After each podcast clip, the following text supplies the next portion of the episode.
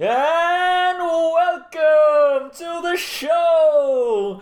We are currently episode 8 of Varieties, the Spice of Life podcast. Uh, with us is our, our lovely hosts, uh, myself, Vin, and uh, my good friend Dan, uh, as we take you through a wonderful scene today. You are too excited about all of this, Vin. Oh, you've got to put the game face on, man. Right? when the game face comes on, we're, we're ready to, we're ready to play.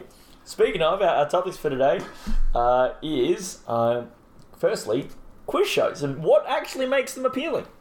Uh, and our second topic of the day uh, will be specifically temporal context as it relates to viewing of art. See, you've narrowed it down very specifically today, Vin.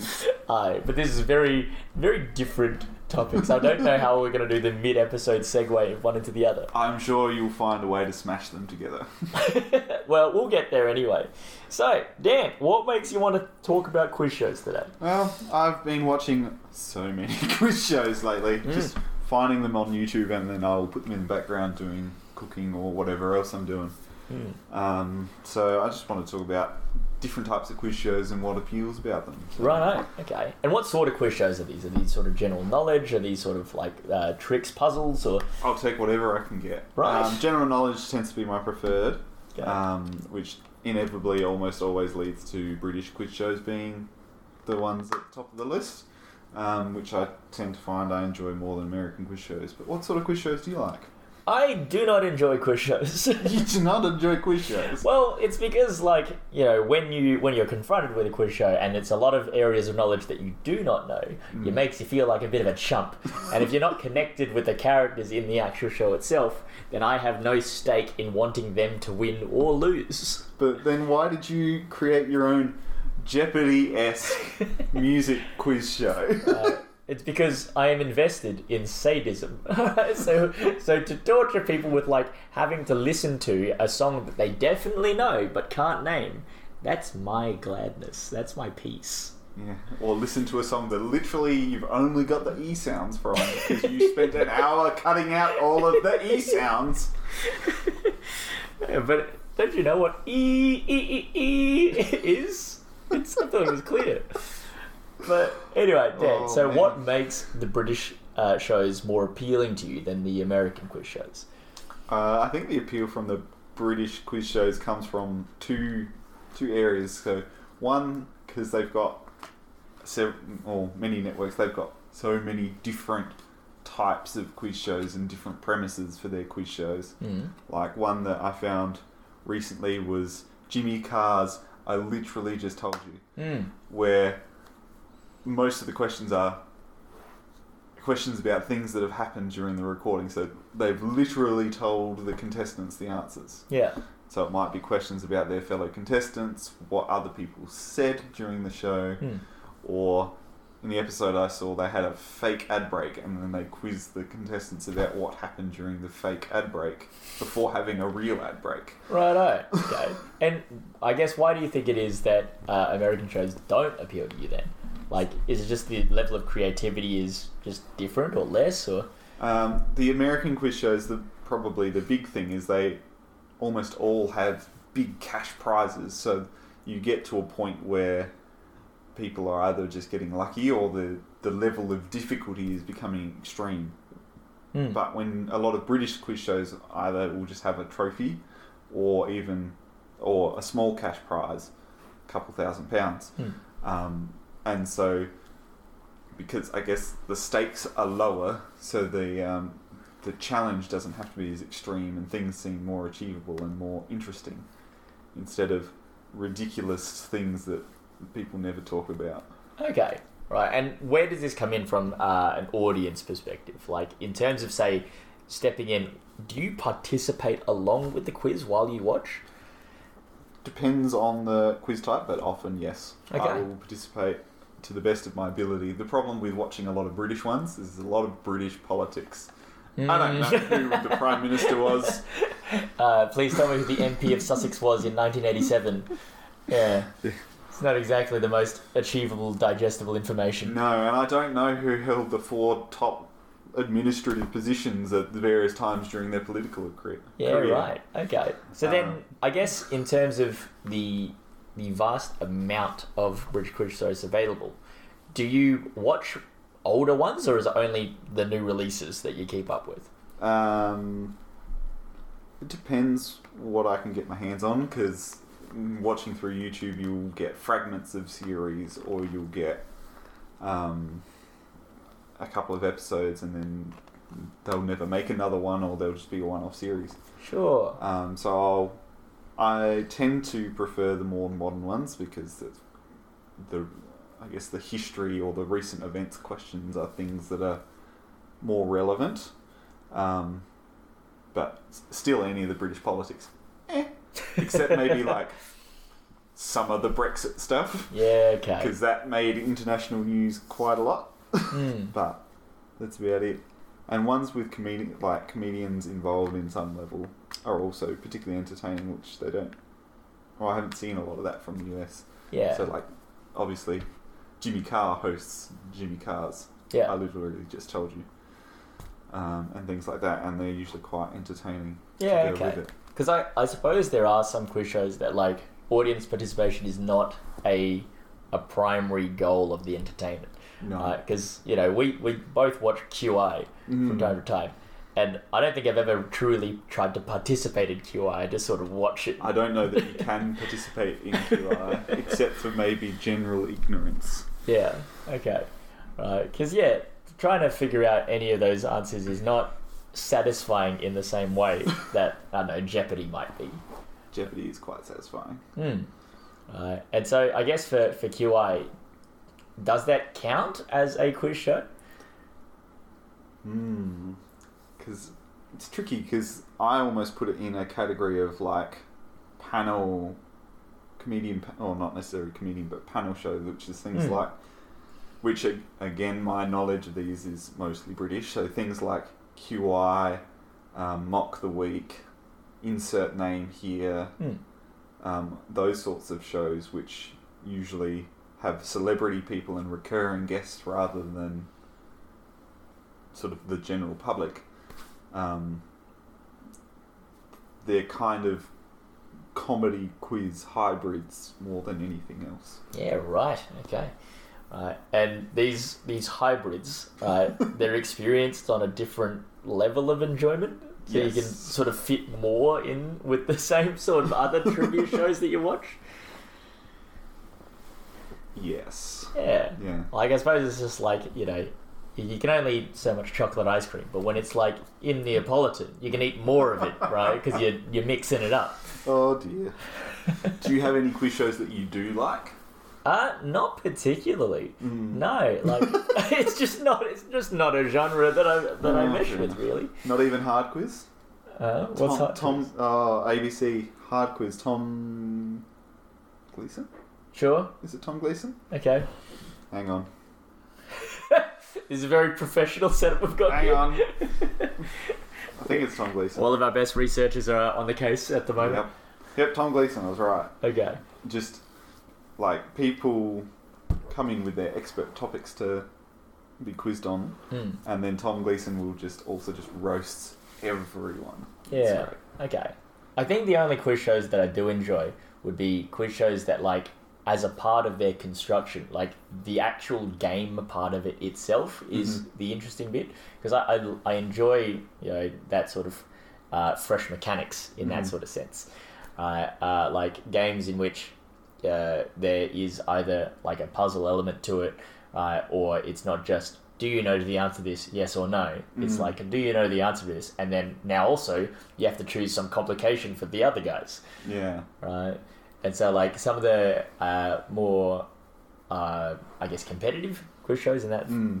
uh, sense uh, draw me a little bit more than your regular show.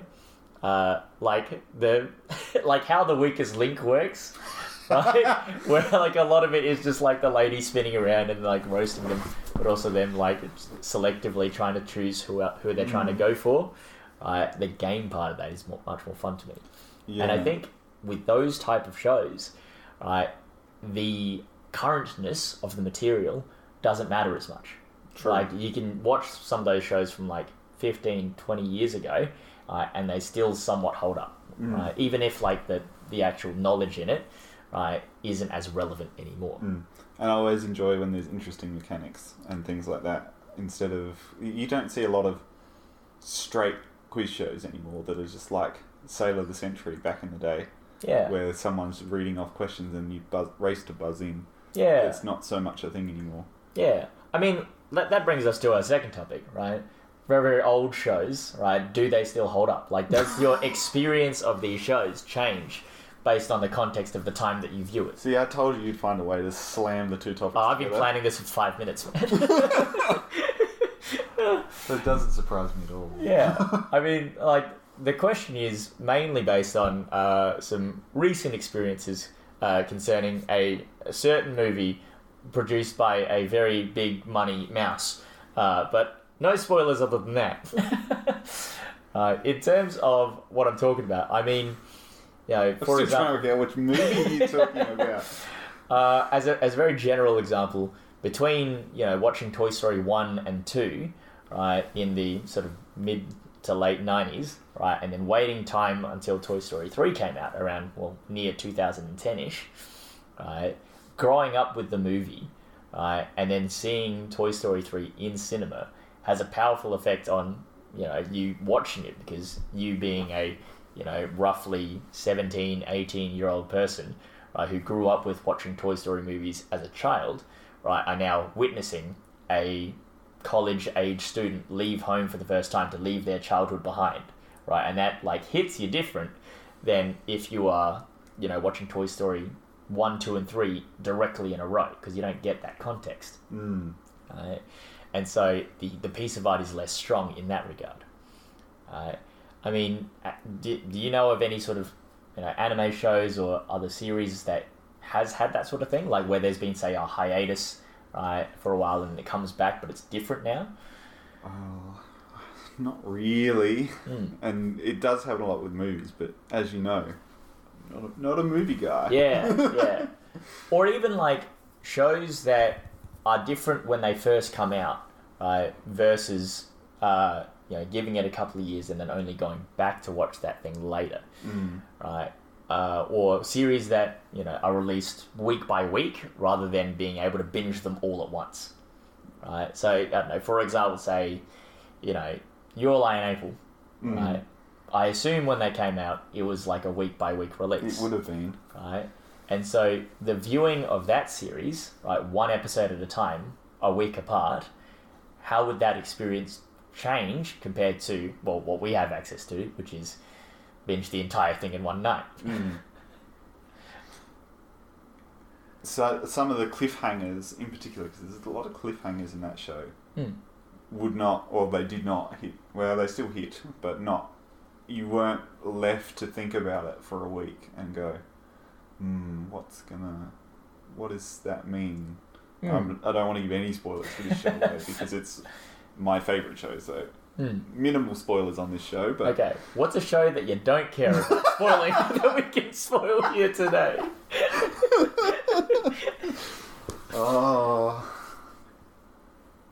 oh man. Because like I, I remember what it was like, you know, uh, a good twenty years ago, right? Mm. When I was uh, before school, like primary school, I wake up in the morning to watch Dragon Ball Z. Right? Ah. Yeah, correct, right? So watching like a 20 minute episode of Dragon Ball Z of them like doing a quarter of a fight, right? Someone charging up an attack, mm-hmm. and then show ends, you gotta leave in the car, go to school, right?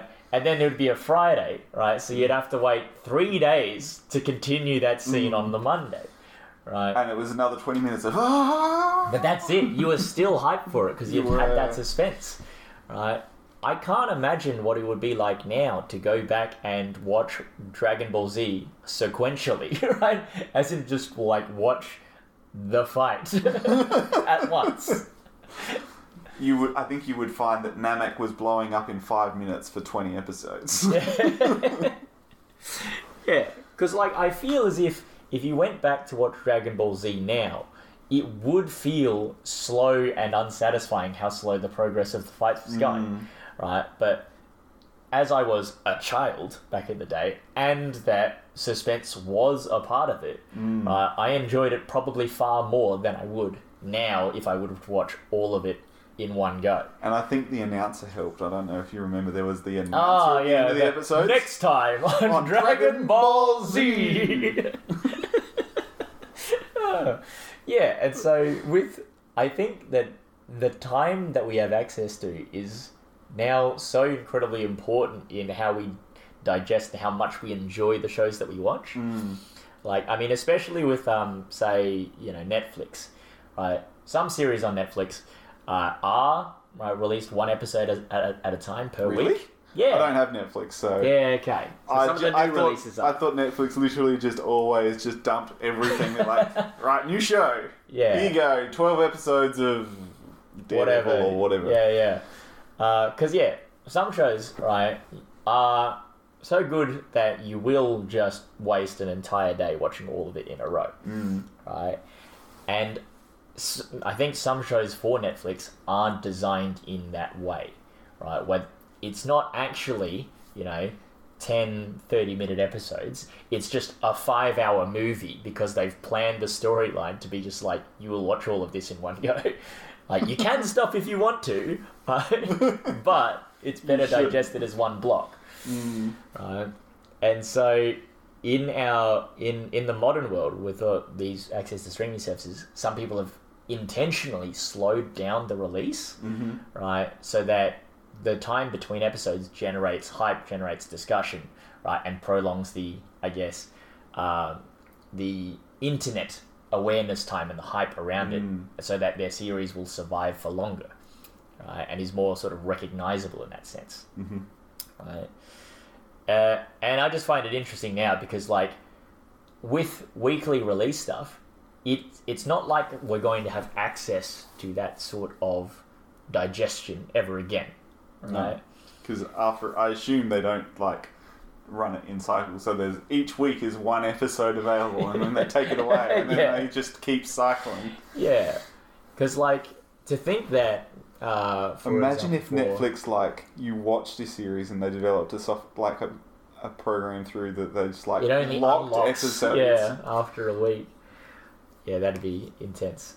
um, but no, like I don't think uh, it's will be possible, right, for someone to design a system like that and someone not mess it up, right? someone not intentionally try to work around it because Yeah. people are the worst, right?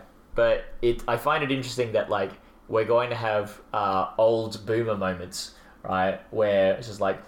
Back in my day, I used to have to wait a whole week before watching this. Oh boy.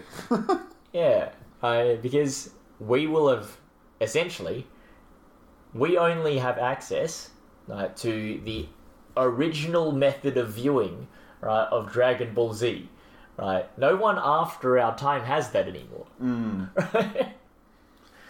Well, we in our current time we don't have that anymore. well, yeah, I mean, Although to be honest, I kind of like the viewing things at that slower pace. Like Hmm. I like having time to stop and think about. I don't necessarily talk to anyone about it, but I like Yeah. having time to just stop and think about things between yeah. episodes. And if certainly, I think the series becomes more memorable if you Mm. do actually wait the appropriate time because you're thinking about it for a longer period, so you lay down those memories a bit harder. Mm. Because yeah, in terms of like your your temporal relationship for movies, there are some old movies now that do not hold up anymore. Like they are very dated, very crap, right? But at the time, right, they were top shit. Like, and especially you know, if you if you watch many you know bawdy comedies from say the the nineties or the early two thousands, right? They say some very problematic things. Everyone just was like, okay. Mm. Uh, and so it's not as if we get to, you know, go back and watch uh, an, an 80s Eddie Murphy movie without the context of living for the past 25 years. uh, to like experience it in the way that it should at the time period that we should have watched it. Yeah. Although an eighties an eighties Eddie Murphy movie isn't twenty five years old anymore, Vin. It's nearly forty.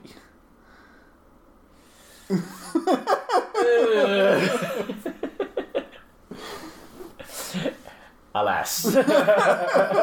It'll be 40 this decade. Uh, turn it off. Uh, oh well. Well, wrapping that up. Uh, we're gonna we're gonna move to uh, counterintelligence, so I can be less sad about the state of how old we're getting. Uh, so, Dan, what have you got for me today?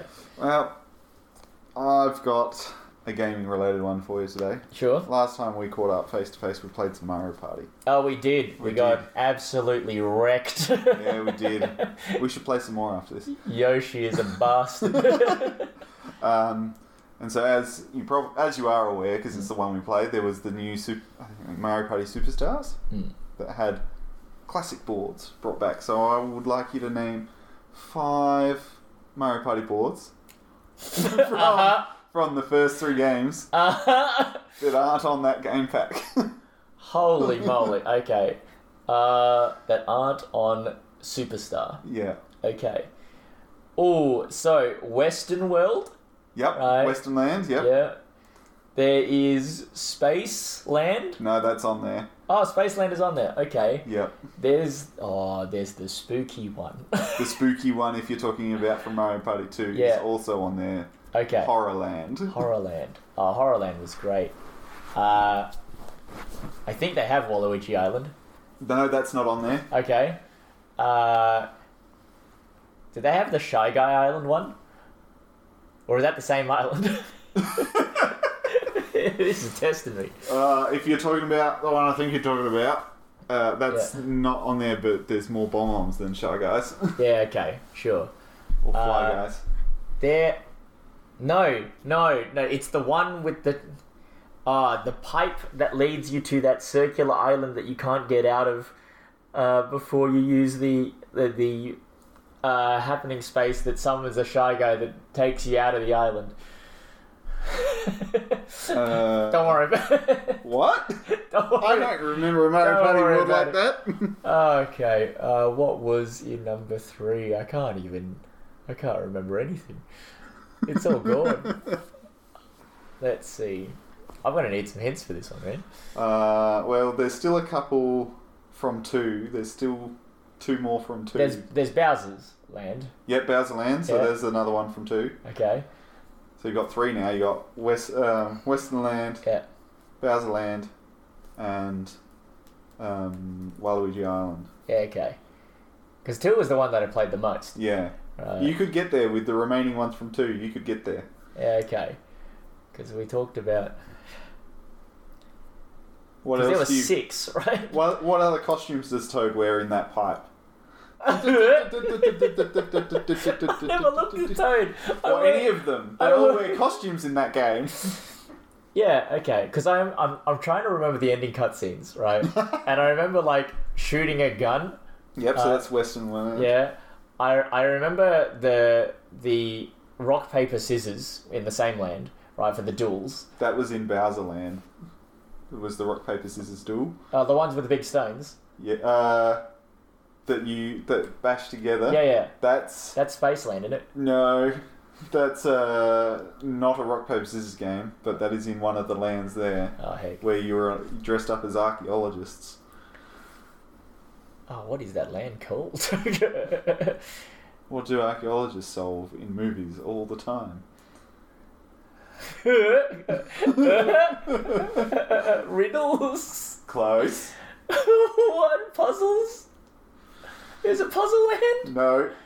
Oh my word. What okay. what do you what do you have to what are you, what are those puzzles and riddles helping you solve? Mystery Land. Mystery Land. Yeah. Okay. So there's one more. Uh, what does the duel look like? The duel is a uh, a sword fight. Pirate Land. Pi- Uh, yeah, Pirate Land. I think Yeah. it's Pirate Land. I think that's what it's So. called. Yeah. Nice. There's five. Speaking of Pirate Land, right, I want you to name me five countries, right, that lack land borders. Okay. No, wait. Lack land borders. Yeah. So island nations. Yes. So Australia, Uh huh. New Zealand, Uh huh. Fiji, Okay. Madagascar, Yes. uh, and the Easter Islands. Are they a country? I think they are. Fine. The Philippines. yeah, right. Swell.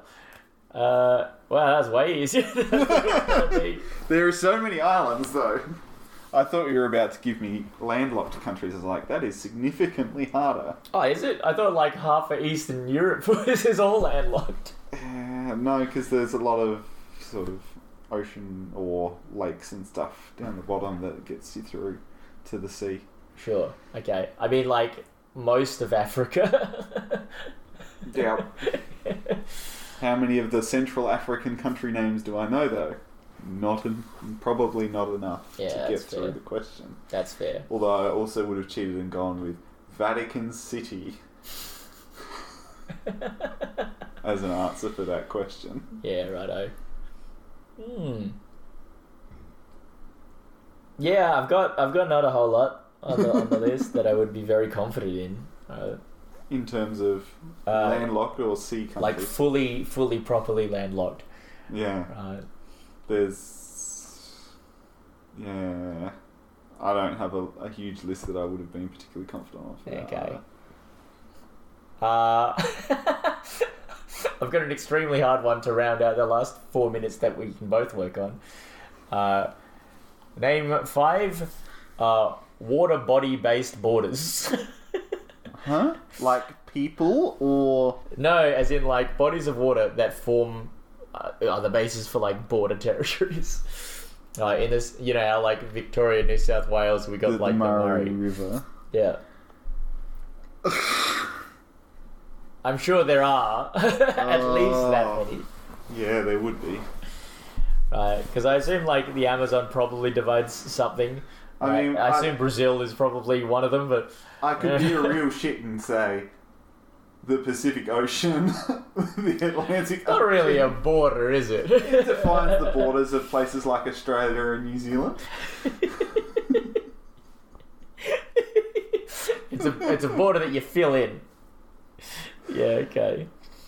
So yeah, Africa has got like a whole bunch. It looks like, uh, but uh, apparently there's a whole bunch in US, Canada as well. Yeah, there's a there's one section where the Ah, US and Canada. Wait, what's the big one? The big one that you should know. That's between the US and Canada. The one at the end, the very big one, that forms a very large drop. Oh, Niagara Falls. yeah. So Niagara River is one. The main thing I think about with the Canadian-US border is Mm. it like this, however wide it is, it's like a s- six-meter area Yeah. that's like devoid of trees that just marks the border. Like it's just a vor- like if a tree grows there, they chop it down. It's like this is the border. Yeah, Nothing grows here, and you will know that, and you can see it on like Google Maps. You can see this border line. Righto. oh, so I was technically right before. The Amazon River does, in fact, divide a very tiny subsection of Brazil, Colombia, and Peru at once. there you go. There it is. Oh, All right. Uh, and in Europe, uh, there are a few well-known rivers. Mm-mm-mm-mm. There are more than a few well-known rivers. Uh, can you think of a river that is in between uh, Austria and Slovakia, Croatia and Serbia, Hungary and Slovakia, Romania and Bulgaria, Romania and Ukraine, and Serbia and Romania? no, because my river knowledge is it's Poor. very poor, despite I- all these the- quiz shows. yeah. When the rivers come up on the quiz shows, I'm like, uh, Strong pass. pass. all right. Uh, what about in Southeast Asia?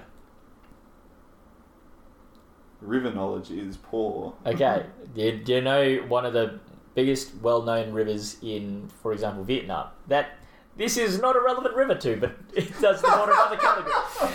Uh, upstream, it does. Oh, dear, oh dear. Very cool. Uh, Please give the answer the for our Mekong River does And that I one. think we'll close the episode there. Because now we're just looking at lists of rivers. Uh, the last one is my roommate river. River John. Yeah, and he guess which country that might be a border for? Jordan and Correct. which what's the other country? Is it Azerbaijan? Uh, it's Israel and Palestine. Mm, Yeah. there you go. And before we get cancelled by the international community, I think we ended there. right after I mentioned. So uh, if you want to reach out and cancel us, you can uh, email us at varieties the spice of life podcast at gmail.com. And we will catch you next time. Throwing